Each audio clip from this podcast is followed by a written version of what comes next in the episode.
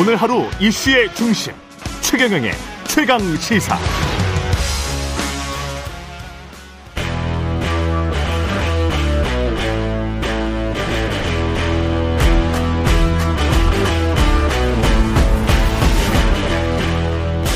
네, 8318님 목소리가 확실히 돌아오셨네요.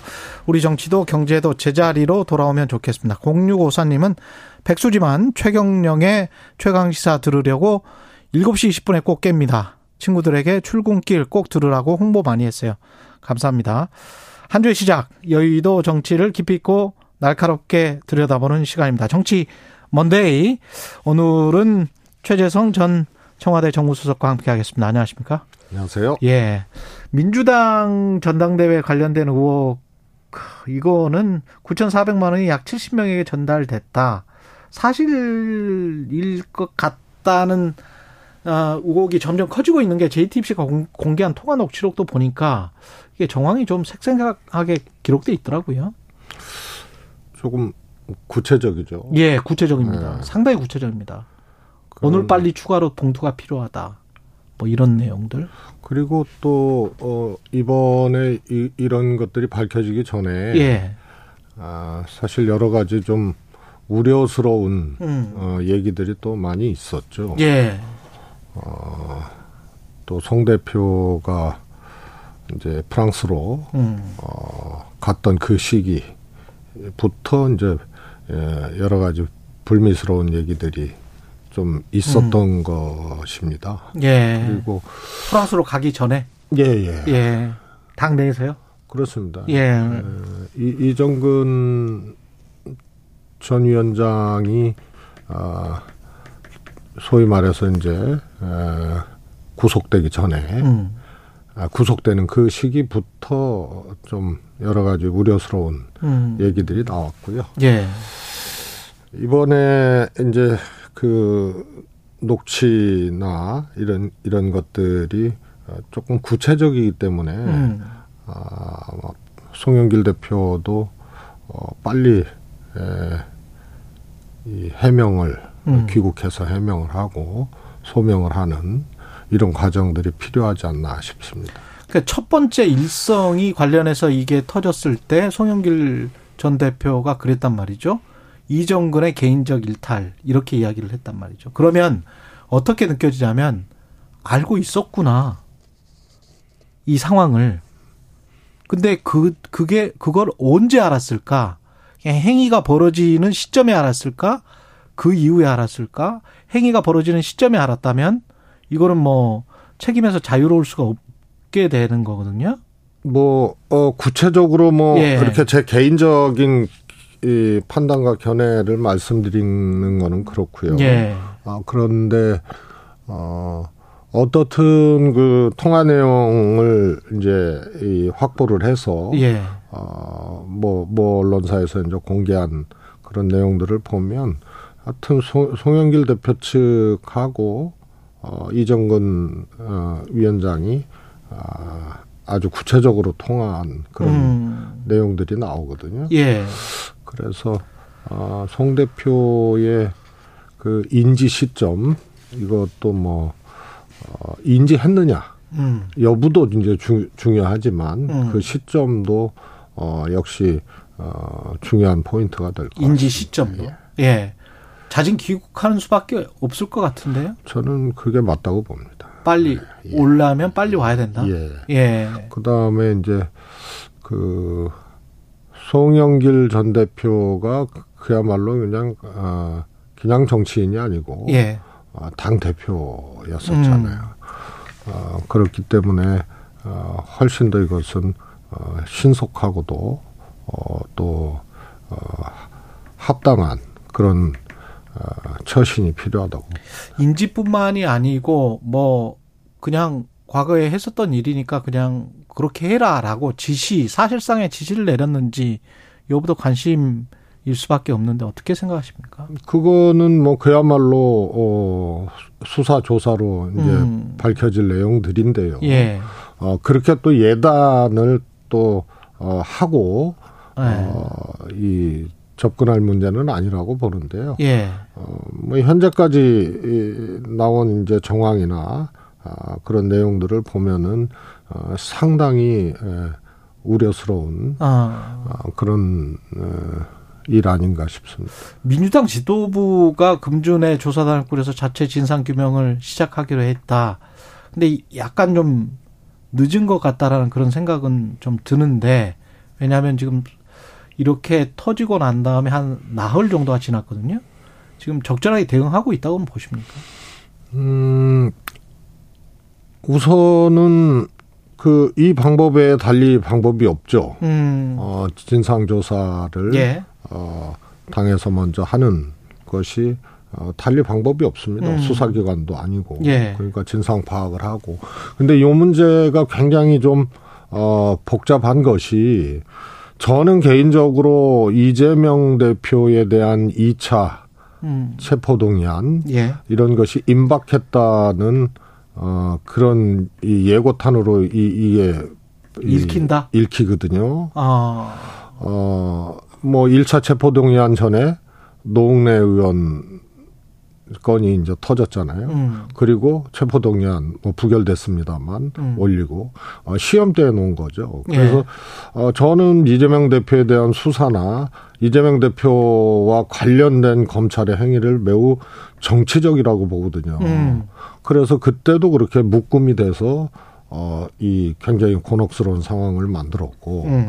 이번에도 현역 의원은 아니지만 송 대표 문제가, 아, 이제 하필이면 이 시기에 예. 아이 그, 검찰발로 터지면서 음. 어 이재명 대표의 체포 동의안하고 이것도 또 어, 같이 또 묶이게 되는 그래서 음. 민주당이나 이재명 대표가 훨씬 더 어, 어렵고 곤혹스러운 상황으로 어, 갈 가능성이 큰 그런 예고탄이 아닌가 싶습니다. 따라서 민주당의 대응이 단순히 어, 송 대표의 개인의 음.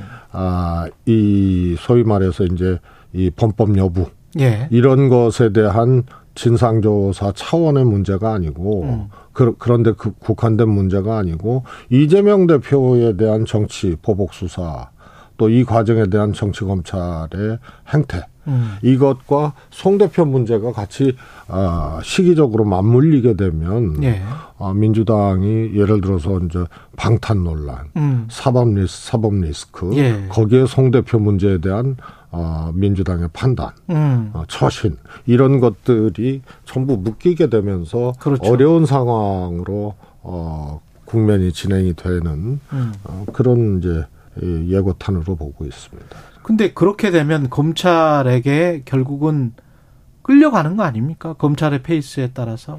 그게 거의 운명같이 돼버렸죠. 그러면 알렉산더 대왕처럼 매듭이 잘 안 풀리면 그냥 칼로 싹둑 잘라버리는 수는 없습니까? 이제 이런 거 아닙니까? 네. 어, 우선은 이재명 대표는 기승전 이재명이에요. 음. 네?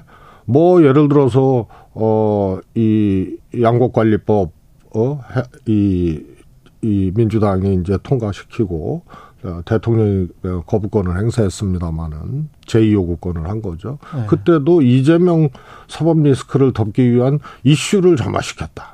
음. 뭐 전, 전부 그냥 이재명 어 이 사법 리스크 방탄 예. 이 프레임으로 다 아, 몰고 가는 거거든요. 그렇죠. 그러니까 지금 이심 송심 아니었느냐 해서 이재명 책임론까지 나오고 음. 뭐 이런 이런 거예요. 음. 그래서 이 매듭을 풀어내는 것 자체가 음. 아 이제 끊어낸다. 음. 저는 그렇게 해야 된다고 보는데요. 음. 이재명 대표는 그것도 이재명 대표 사법 리스크 프레임에 갇히는 거예요.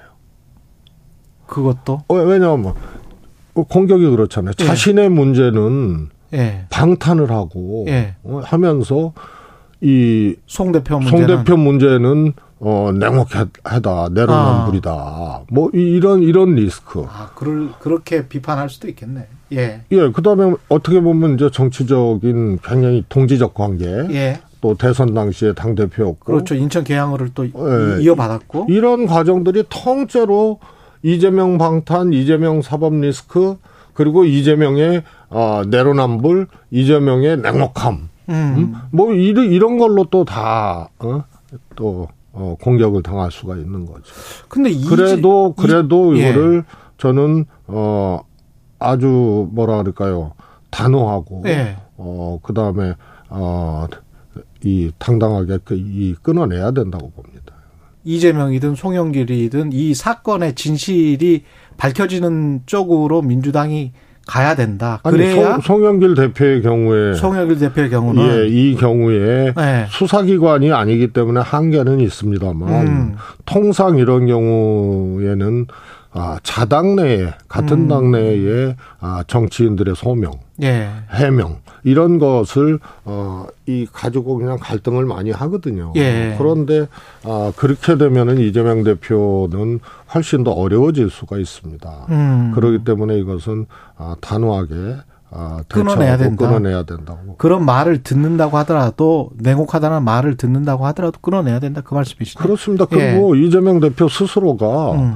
어, 자신의 문제에 대해서 보복 수사고 음. 어, 그야말로 먼지털이고 죄를 만들어가는 예. 어, 이런 이제 검찰의 수사고 유례 없는 어, 이런 이제 정치 수사고 보복 수사다라고 얘기를 하잖아요. 예. 그리고 어, 이재명 대표는 저도 그렇게 믿어요. 음.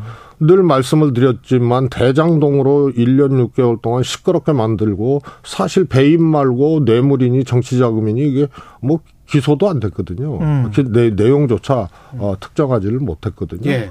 그 다음에 변호사비 대납은 아예 뭐 정한 근거도 없는 거고. 428억도 사라지고. 예. 그래서 성남 FC가 예. 어, 주종목으로 지금 음. 바뀌었어요. 예. 그래서 저는 이재명 대표의 경우에는 아, 그야말로 죄가 없는 사람에 대한 어, 보복이라고 저는 어, 생각을 하고 있습니다. 이재명 대표 당연히 그럴, 그럴 거고요. 그러니까 말씀하시는 요지는 다 정치적이지만 그럼에도 불구하고 사안별로 진실이 있는 것과 진실이 없는 것은 가려서 대응해야 된다. 뭐 이런 말씀이시죠. 그러니까 이재명, 이재명 대표가 네. 사법 리스크라는 프레임 음. 때문에 방탄 프레임 뭐 이런 것 때문에 어, 주눅들 필요가 없다는 거죠. 음. 자신이 명백하게 결백하고 어? 혐의가 없고 보복 수사를 당하고 있는데 음. 송영길 대표나 민주당 내에 아, 이런 이제 문제에 대해서 음. 좌고우면할 필요가 없다는 거죠. 음. 그래, 그래서 그런데 어, 여러 가지 이제 어, 갈등들이 있을 거예요. 예. 어? 그 아까도 말씀드렸지만 양난이거든요. 이렇게 해도 사법 리스크, 이렇게 해도 이재명, 그러네요. 뭐 이리 이렇게 가기 때문에 예. 어, 당당하게 어, 이것은 어, 입장을 갖고 대처를 할 필요성이 있는 거죠. 예. 그리고 최근에 그 미국 기밀 문건 유출과 관련해서 청와대에 계셨었기 때문에 이거는 거의 도청을 한 걸로 결론이 난 것 같습니다. 왜냐하면 뭐 혐의자도 체포가 됐고 미국에서 뭐 유관 표명을 받았다라고 김태호 차장도 이야기를 했으니까 그럼 사실상 뭐 시인을 한 거 아니에요? 이거는 정말로 어 아주 수치스러운 과정을 어이 대통령실과 우리 정부가 한 거죠. 어. 뭐냐면은 미국은 가만히 있었잖아요. 예. 어? 그리고 조사 중이다라고 얘기를 했잖아요. 예. 근데 우리는 이 도청 이건 가짜다. 어. 거짓이다. 어. 공식 입장을 대통령실에서 그렇게 얘기를 했거든요. 그렇죠. 그러니까 미국에 이거는 어떻게 보면은 신호를 보낸 거예요. 음. 도청한 나라에게 예. 도청하지 않았다라고 얘기해 달라고 한 거하고 또 얘기하라고 부탁한 거하고 어 다름 없거든요. 그렇죠. 그런데 막상 이 기밀 노출 당사자는 체포가 됐어요. 예. 그러니까 우리 정부의 해명, 대통령실의 해명, 거기다가 뭐 언론의 언론 탓을 하고 또 야당 탓을 하고 막 이랬잖아요. 그 다음에는 이제 미국이 여러 차례 유감을 표명했다 이렇게 지금 김태호 차장은 이야기를 했는데 이게 지금 계속 어떻게 보면 시간별로 대통령실의 말이 바뀌어 버려서 예. 아니 그러니까 말이 바뀌는데 예. 그냥 말이 바뀐 게 아니고 예. 도청 없었다. 이거 거짓이다 음. 했다가 그 다음에 어떻게 바뀌었어요? 악의적인 도청은 없었다고 없었다. 생각을 한다. 네. 이러고 언론 탓하고 어 야당 탓하고 또 인가 국민 탓을 한 거죠. 음. 그런데 막상 도청한 당사자들은 그냥 기밀 유출자를 체포해 버리니까 음. 이게 무슨 어 정말 수치스러운 장면이죠. 그리고 김태호 김태호 처, 처장의 얘기는 차장의 얘기는 윤석열 대통령도 안 믿을 거예요. 음. 미국이 여러 차례 사과를 어? 유감 표명을 했다라고 했다. 했는데 아니 김태호 차장이 대통령 순방 전에 어, 사전에 이제 방미를 한 거 아닙니까? 예. 어, 조율 조율이나 점검을 음. 하기 위해서 그런데 김태호 차장이 도, 대통령실이 도청 없었다 그러고 음. 대통령실이 이거는 악의적인 도청은 없었다라고 규정하고 음. 한미 동맹 관계 훼손하면 안 된다. 이렇게 어, 입장을 정했는데 거기다 대고 왜 유감 표명을 해요? 음. 그래서 이거는 윤석열 대통령도 김태호 처장이 여러 차례 미측으로부터 유감 표명이 있었다라고 얘기한 거를 윤 대통령도 안 믿을 거예요. 예. 윤 대통령도 믿지 않을 것이다. 대통령실 그 전에 이제 복귀를 해보면 이문희, 어, 김성한 이렇게 어, 사퇴를 하고 나가고 그 이문희 자리에 의전비서관 자리에 김승희 선임 행정관이 임명이 됐습니다. 근데 김승희 선임 행정관은 김건희 여사 대학원 동기고 이미 뭐 측근으로 언론에 보도가 쭉 됐었어요. 그때는 A 행정관 뭐 이런 식으로 이제 보도가 됐는데 이분이 이문희 전 비서관이랑 무슨 어, 어떤 어 다툼이 있었다 그런 또 보도가 나오고 난 다음에 물론 그게 사실인지 아닌지는 모르겠습니다만은 그리고 난 다음에 또 이제 의전 비서관 나가고 이분이 의전 비서관이 됐단 말이죠. 이건 뭐라고 봐야 됩니까? 지금 대통령실이요. 어, 굉장히 이상한 일들이 많이 일어나요. 예. 어, 김태호 차장도 사실은 안보실장하고 갈등설 이런 것들이 있었는데 저는 실제로 그게 컸을 거라고 봐요. 음. 그래서 김태호 차장이 1차장으로 가는 순간 NSC 사무처장이 되거든요. 예. 그래서 안보실장 보다 훨씬 더 어. 강력한 힘을 갖고 할 것이다라고 예측을 했었고 예. 그 갈등설이 어, 교체의 또 배경이 됐다라는 말도 있잖아요. 음. 마찬가지로 대통령실은 과거의 청와대를 기준으로 보면은 사실은 이 직급이 굉장히 어, 강하게 이렇게 작용되는 곳입니다. 예. 그러니까 수석한테 비서관이 함부로 못하고 음. 그런데 지금 이게 어떻게 보면은 어 뒤바뀐 현상들이 많이 나오는 거거든요. 예. 비서관하고 이, 이 이제 선임행정관이 어 갈등이 있었다. 음. 어, 이, 이런 것은 있을 수가 없는 일인데요. 제가 아까 이, 이문이라 그랬는데 김일범 김일번 의전비서관이었어요. 그렇죠. 전, 예. 외교비서관이에요. 예. 이문희는 예. 이문희는 외교비서관이고. 예. 예. 그래서 어 결국은 이게 힘이 작동하는 거죠. 예. 이게 이제 어 아, 아주 안 좋은 모습으로 이제 나타날 수밖에 없는 거고. 근데 음. 필이면 이것이 승진 인사로 나타났거든요. 예. 그래서 과연 의전비서관을 할 만한 그런 경력과 또, 어, 능력이 되느냐.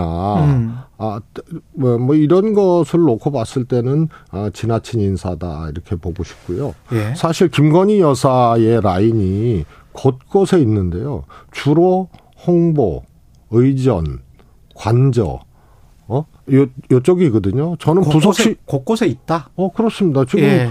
예를 들어서 이기정 홍보기획 수석, 아, 홍보기획 비서관만 해도 음. 그 MBC 기, 기자하고 YTN에 있지 않았었나요? YTN에 예. 있었죠. 예. MBC 기자하고 왜 설전을 벌였던 음. 비서관. 음. 그때 이제 담당 비서관은 안 보이고 홍보기획 예. 비서관이 보였거든요. 그게 음. 이기정 비서관이요. 여기도 음. 김건희 여사 아, 라인 아닙니까? 음. 그래서 뭐 국제 그뭐 어, 무용 조직위원회인가요? 예. 거의 같은 조직위원하고 예. 문화예술단체 어, 활동을 같이 하고 그 다음에 뭐 봉화마을 김건희 여사가 아, 갔을 때 같이 갔던 같이 분? 갔던 코바나 컨텐츠 예. 전문가 결국은 채용됐잖아요. 예. 그래서 주로 홍보 의전 쪽으로 이렇게 돼 있고 음. 포진이 돼 있는 것 같고 뭐 다른 거는 뭐 모르겠습니다만 현재까지 나타난 거는 그러니까 예. 결국은 지금 어 이 대통령보다 게재된 사진이 김건희 여사가 더 많고, 음. 그 다음에 각종 의전 논란이라든가, 네. 예전에 이제 1호기 탑승 논란이라든가, 전부 이게 의전 라인, 홍보 라인에서 어 여러 가지 실책들이 나온 거거든요. 예. 거기에 김건희 여사의 라인들이 이제 포진하고 있는 거죠. 음. 그래서 이런 것들이 결국은 어, 안 좋은 문제를 야기할 수밖에 없는 건데 이게 예. 더 강화되고 있다.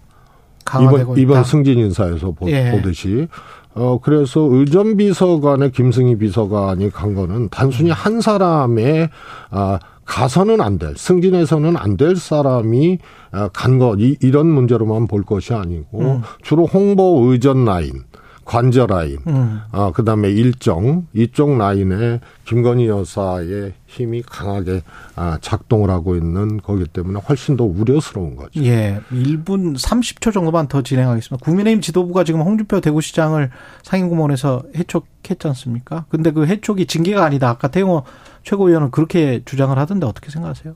뭐 징계는 아니죠. 예. 그거는 그냥 어 난리면이죠, 그것도. 그래서 계속 난리면이에요. 난리면이다. 예. 예 징계는 아니다, 난리면. 날라간 사람만 보면요. 예. 전당대회 예. 1등들 다 날렸잖아요. 아. 여론조사 1등. 예. 유승민 날렸죠. 음. 나경원 날렸죠. 그 그다음에 이준석. 예. 예, 이준석 날렸죠. 예. 그다음에 그다음에 뭐 그 대통령실 인사하면서 음. 마음에 안 드는 사람들 싹 한번 정리했죠. 음. 그 다음에 이번에도 홍준표 어? 그 저는 김기현 대표가 혼자서 음. 홍준표 대표 해촉했다고 보질 않아요.